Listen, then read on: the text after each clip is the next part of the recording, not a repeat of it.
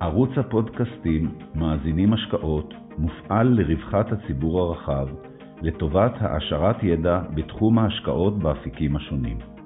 יוזמת ומפעילת הערוץ הינה חברת פיננסים ניהול הון פרטי בע"מ, העוסקת בייעוץ השקעות. מנחה הפודקאסטים הינו דוקטור איתי גלילי, מנכ"ל החברה. שלום עודד. שלום. אה, תודה רבה שאתה מצטרף אליי לפודקאסט. בשמחה. אני למעשה רוצה לדבר איתך על, היום על סדרת פרסומים של מחקרים שעשית בתקופה האחרונה, ב- לאחרונה בנושא של ממשל תאגידי.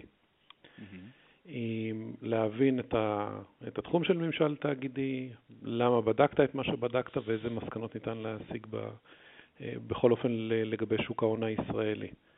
אה, אני אשמח אם תוכל לטובת המאזינים שלנו לספר קצת על עצמך. אז אה, מאה אחוז, אני אה, עודד כהן, אני חוקר בחטיבת המחקר בבנק ישראל, באגף הפיננסי מה שנקרא, ותחומי העניין שלי הם בעיקר מימון חברות, ממשל תאגידי ויציבות פיננסית. העבודות שאני אציג הן במסגרת דוקטורט שעשיתי באוניברסיטה העברית בהנחיה של פרופסור ישי יפה, וחלק מהעבודות גם היו בליווי של אה, פרופסור אילנית גביוס מאוניברסיטת בן גוריון. אה, ואפשר אה, להתחיל לדבר על העבודות לדעתי. אז אני חושב שהדרך טובה להתחיל זה לטובת אנשים שפחות מכירים את התחום, את התחום, זה קודם כל לקחת מושג אחד ולהסביר אותו רקע, מה זה בעיית הסוכן. אוקיי. Okay.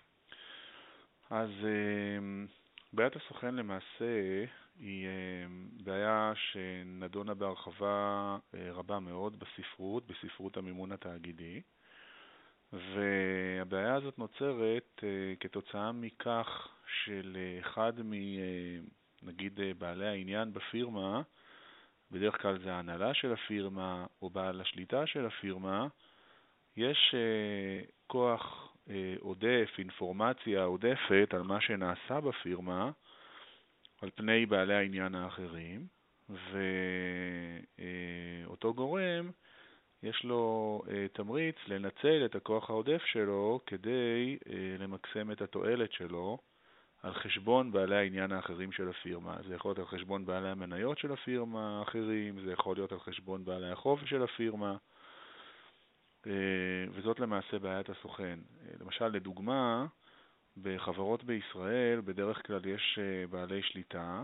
בעל שליטה זה בעל מניות שמרכז, שמחזיק בחלק ניכר מאוד ממניות הפירמה, ולבעל המניות הזה בדרך כלל יש אינפורמציה עודפת על מה שנעשה בפירמה, והוא יכול להשתמש בה כדי לשרת את התועלת שלו, למשל דרך כל מיני עסקאות שהוא יעשה עם הפירמה, ימכור לפירמה נכסים ביוקר או יקנה מהפירמה נכסים בזול, והעודף מהעסקאות האלו אה, זורם לכיס של בעל השליטה, וזה על חשבון בעלי המניות האחרים.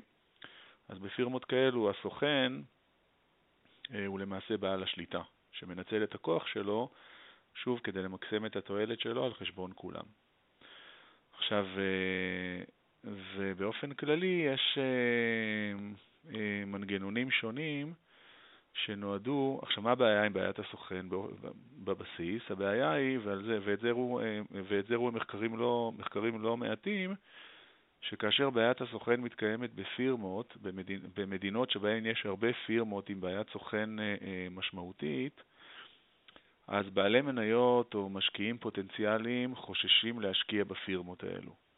הם לא יודעים אה, מה יקרה לכסף שלהם. הם ישימו את הכסף בפירמה ומחר הסוכן של הפירמה אה, ישתמש בכסף לתועלת שלו במקום אה, למקסם את הערך של הפירמה עבור אה, כלל בעלי העניין שלה.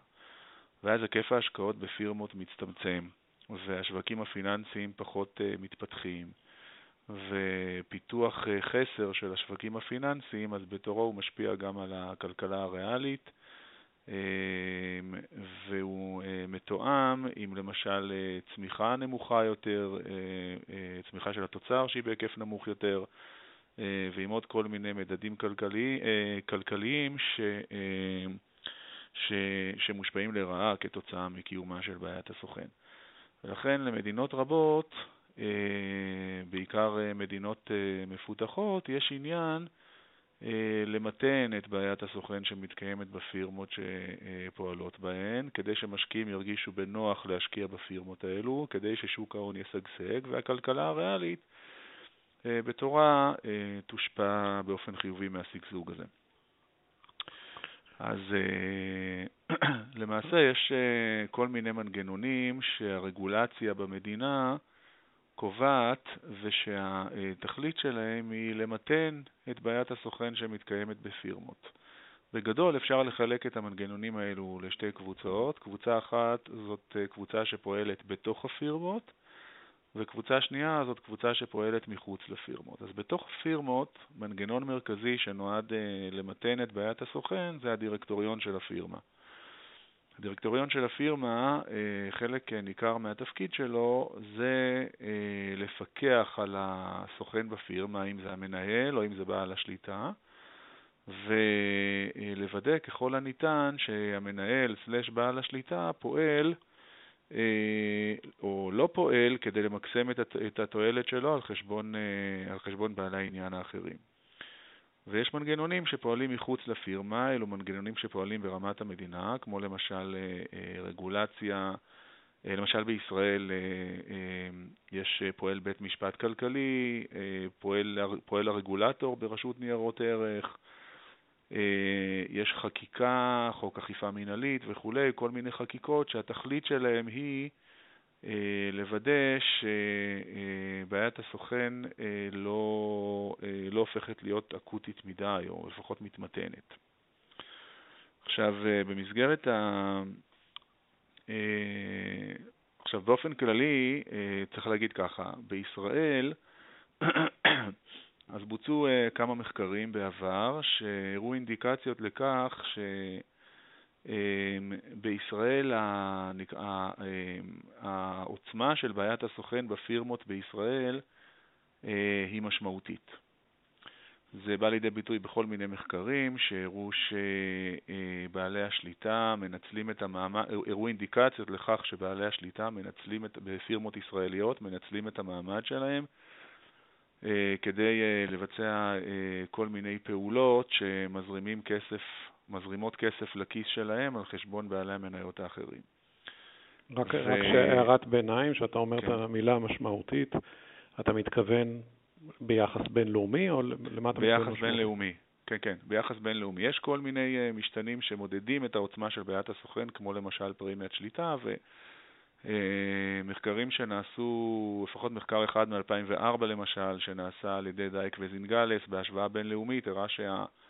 אה, אה, האינדיקטור הזה של פרמיית השליטה בישראל הוא בולט לרעה בהשוואה בינלאומית, הוא עמד על כ-30% וזה אה, עקבי זה, זה מראה, זה בעצם אינדיקטור לזה שבעלי שליטה משתמשים בכוח שלהם כדי לגרוף טובות הנאה פרטיות על חשבון בעלי המניות האחרים. עכשיו, על הרקע הזה בדיוק בוצע, בוצע צבר של רפורמות בישראל, צבר של חקיקה, שהתחיל בוועדת גושן שהוקמה בשנת 2007, אה, שפרסמה את ההמלצות שלה, וההמלצות אט אט הבשילו לכדי חקיקה בשנת 2011, ובסביבות שנת 2011 אה, מפציע בישראל צבר של חוקים ורפורמות שהתכלית שלו הוא למתן את בעיית הסוכן שקיימת בפירמות הישראליות. כלומר, לרסן קצת את בעלי השליטה ולהקשות עליהם אה, מלבצע פעולות אה, שיגבירו את התועלת שלהם על חשבון בעלי העניין האחרים. אז בין הרפורמות האלו אפשר למשל למנות את אה, הקמת בית המשפט הכלכלי בסוף שנת 2010, את תיקון 16 לחוק החברות בשנת 2011, שהקשה מאוד על חברות לאשר מה שנקרא עסקאות עם בעלי שליטה, תכף נרחיב בהקשר הזה. אה, חוק אכיפה מינהלית שנתן לרשות, אה, לרשות ניירות ערך את היכולת אה, להטיל קנסות מינהליים על חברות שלא עומדות בהוראות של חוק ניירות ערך ועוד כל מיני פעולות שבוצעו שבאמת היו אמורות או נועדו לשנות את כללי המשחק בשוק ההון הישראלי. והשאלה שאני בודק במחקרים שלי היא פשוטה, האם, האם כללי המשחק באמת השתנו?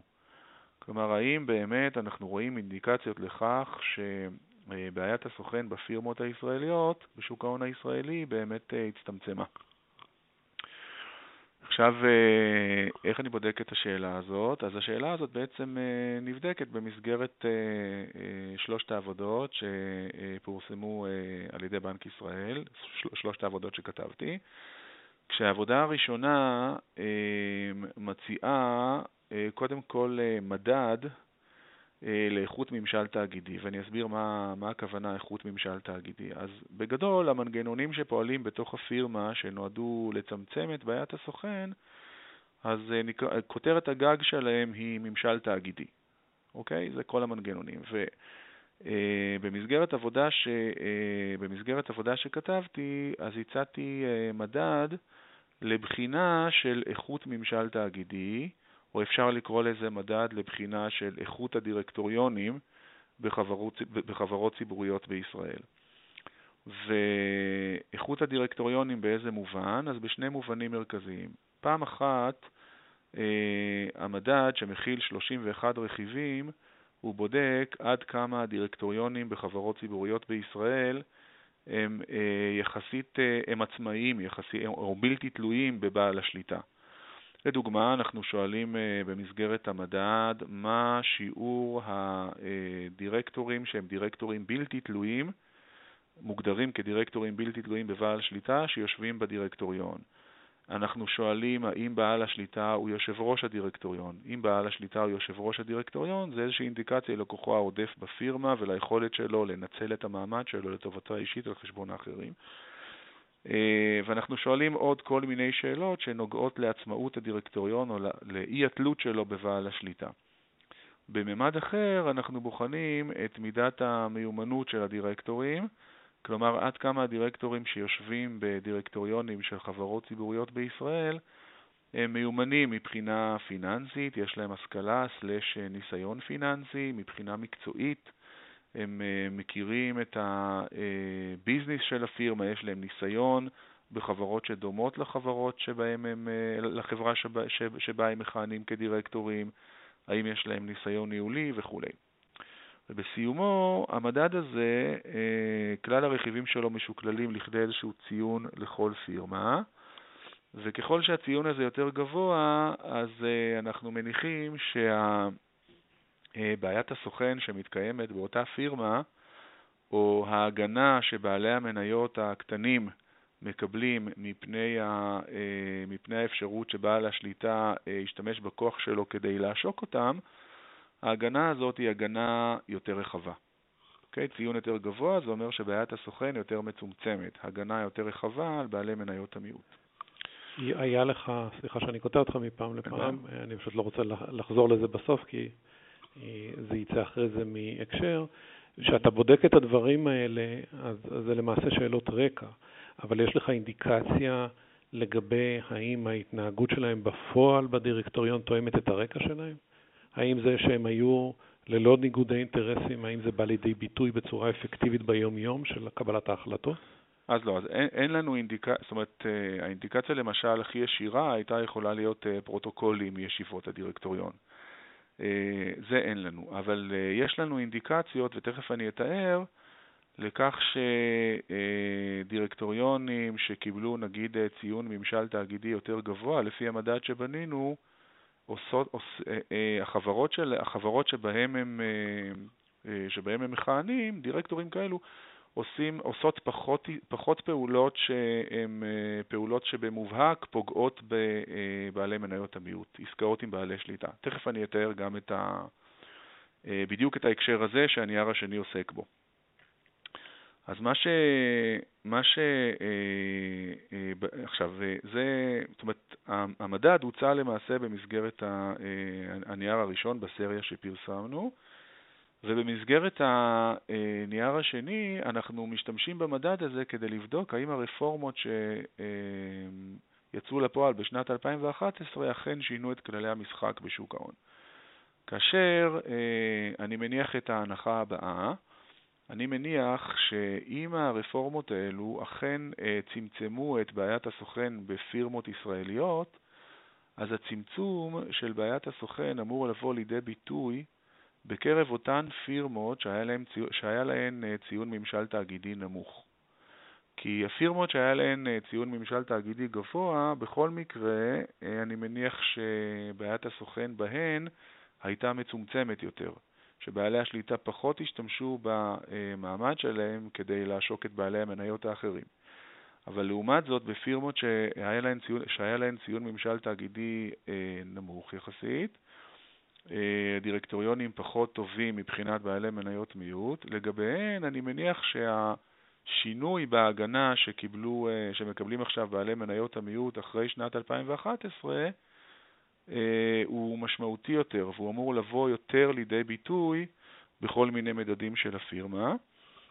אה, ואכן כשאנחנו אה, בודקים את השאלה הזאת, אז מה שאנחנו רואים, אנחנו רואים שחברות שציוני הממשל התאגידי שלהם עד שנת 2011 היו אה, נמוכים יחסית, נסחרו בתקופה הזאת בערך נמוך יותר, בשווי נמוך יותר, מחברות שהציונים שלהם היו גבוהים יחסית. וזה עקבי עם התפיסה שאומרת שאותן חברות עם ציוני ממשל תאגידי אה, נמוכים, אה, בעל השליטה בהן עשה אה, אה, שימוש ב, אה, באינפ, ב, באינפורמציה העודפת שיש לו, בכוח העודף שיש לו בפירמה, כדי אה, לבצע פעולות על חשבון בעלי המניות האחרים, וזה התבטא בדיסקאונט למניות של אותן חברות. ולעומת זאת פירמות עם ממשל תאגידי טוב, שם בעלי המניות הקטנים היו מוגנים יחסית, ולכן, ולכן החברות האלו, אה, אה, המניות שלהן נסחרו בפרמיה.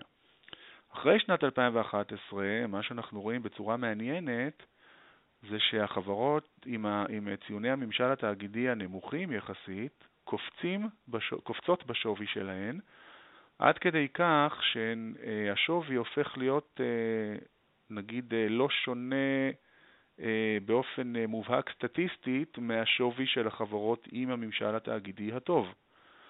עכשיו זה לגמרי אינדיקטיבי אם כך שהרפורמות של שנת 2011 אכן אה, היו אפקטיביות, הגבירו את ההגנה על בעלי מניות המיעוט באותן פירמות שבעלי מניות המיעוט היו פגועים מהפעולות של בעל השליטה, ואחרי הגברת ההגנה הזאת, השווי של אותן פירמות קופץ, והוא בעצם אה, אפשר להגיד, אה, משתווה מבחינה סטטיסטית לשווי של הפירמות עם הממשל התאגידי הטוב.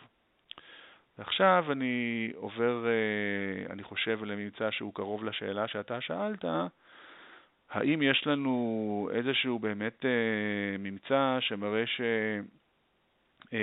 שהדירקטוריונים בפירמות שבהן הממשל התאגידי היה פחות טוב, אכן עשו שימוש, אה, אכן פחות הגנו על בעלי המניות הקטנים, אכן שם בעלי המניות הקטנים נפגעו יותר.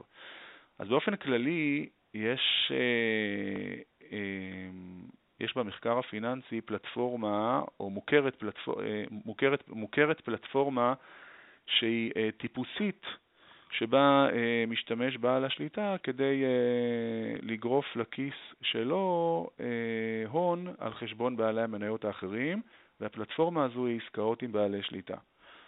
זאת אומרת, לבעל השליטה יש יכולת למעשה אה, לבצע עסקה עם הפירמה שבה הוא שולט. אה, הוא גם יכול אה, להשפיע על תנאי העסקה אה, שאותה הוא מבצע עם הפירמה שבה הוא שולט, מכוח אה, מעמדו בפירמה. רק נחדד למי שלא מכיר, אתה מתכוון שיש לו שליטה בחברה אחרת שהיא לא החברה הציבורית. שהוא עושה עסקה עם חברה נפרדת, לא עם אותו חברה. נכון, או שיש לו שליטה בחברה אחרת, או שהוא עושה את זה באופן, אה, אפילו באופן פרטי עם הפירמה שבה הוא שולט, ו...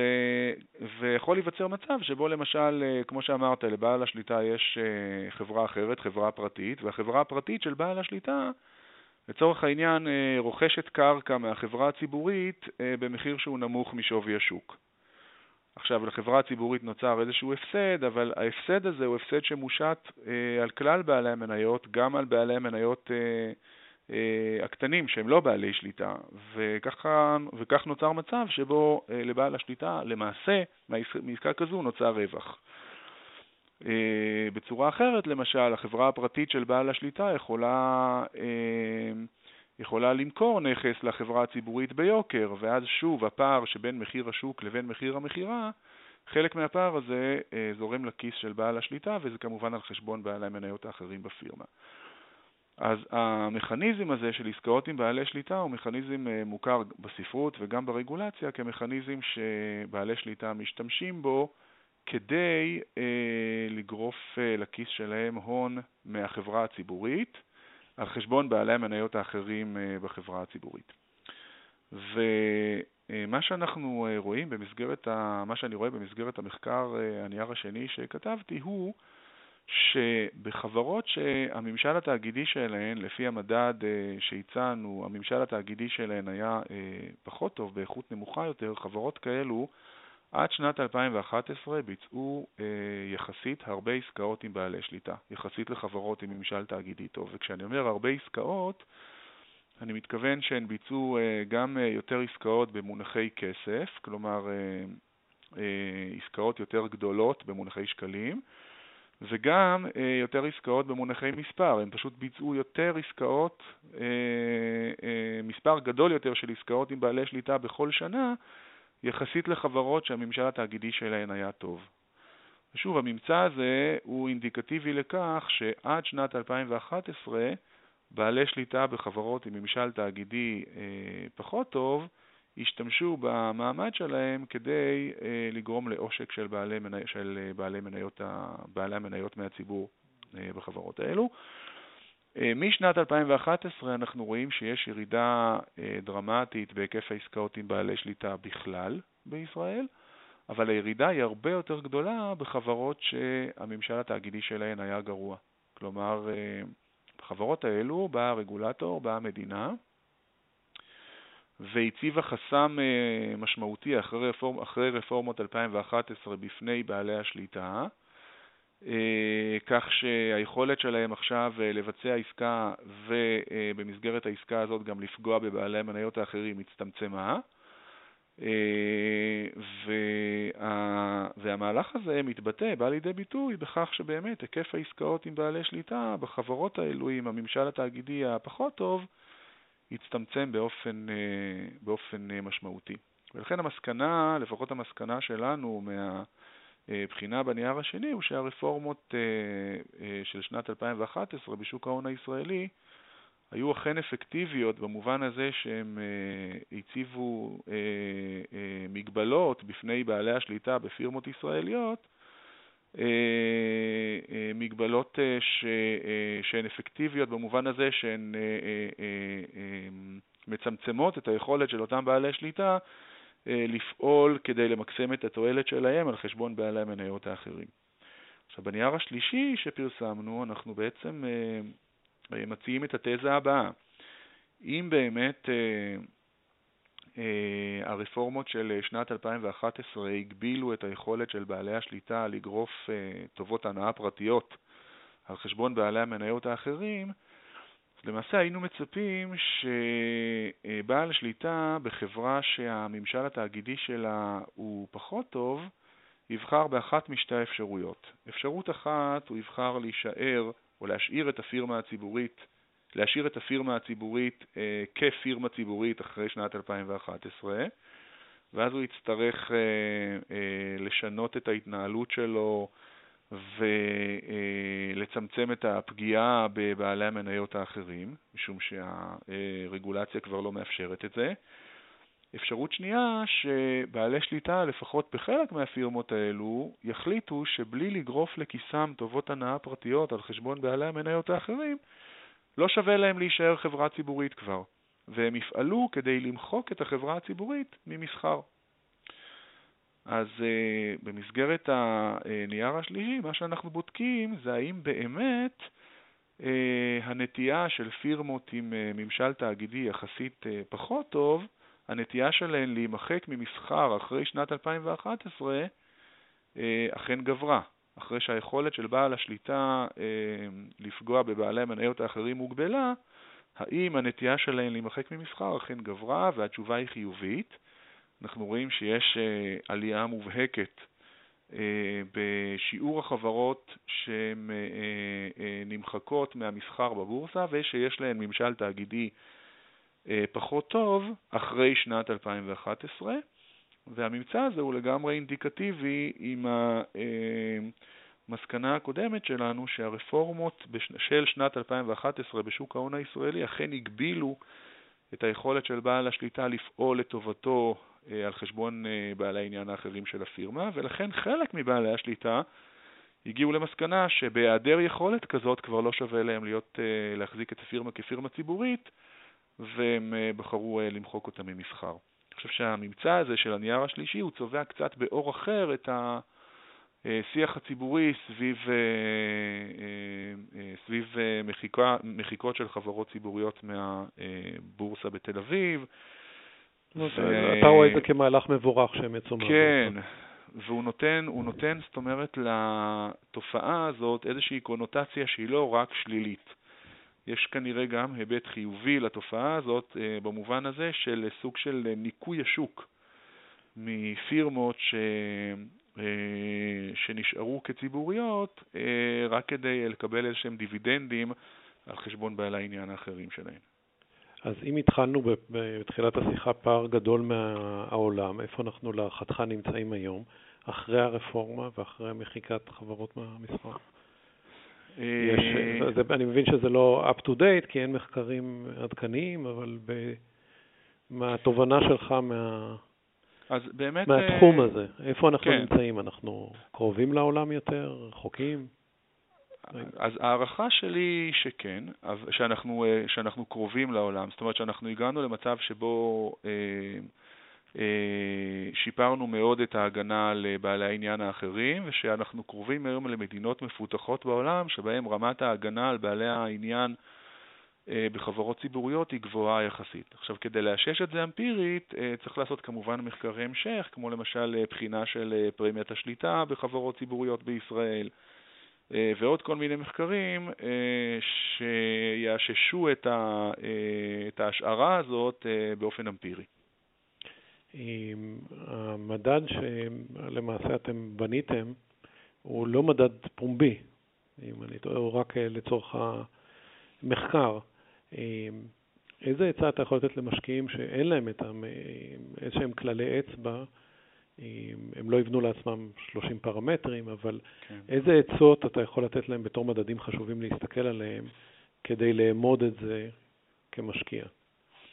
אז באמת, אה, אה, אני חושב שההיבטים של ממשל תאגידי שאצלי במחקר עלו כהיבטים חשובים, הם היו אה, שני היבטים מרכזיים. אחד, זה המיומנויות של, הדירקט, של, הדירקטורים, כלומר, עד כמה הדירקטורים הם, אה, אה, הם אה, מיומנים פיננסית, מה השיעור שלהם בדירקטוריון ומה השיעור של דירקטורים שיש להם איזושהי הבנה בביזנס של הפירמה.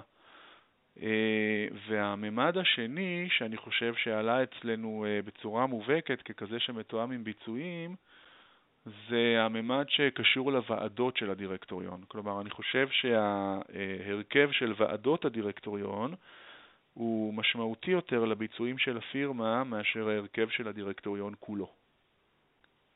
למה זה, אתה חושב?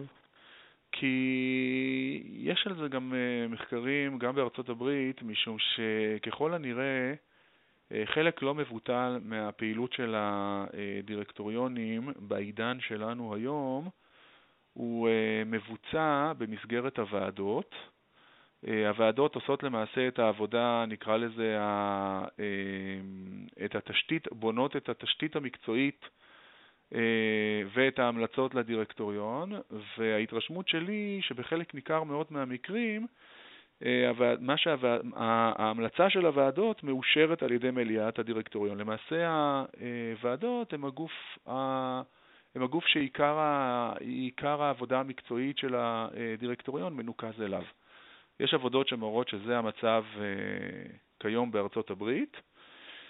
אה, עבודה של אה, רנה אדמס משנת 2018, וככל הנראה זה גם, זה גם, זה גם, הכיוון, זה, זה גם הכיוון אצלנו בשוק ההון הישראלי.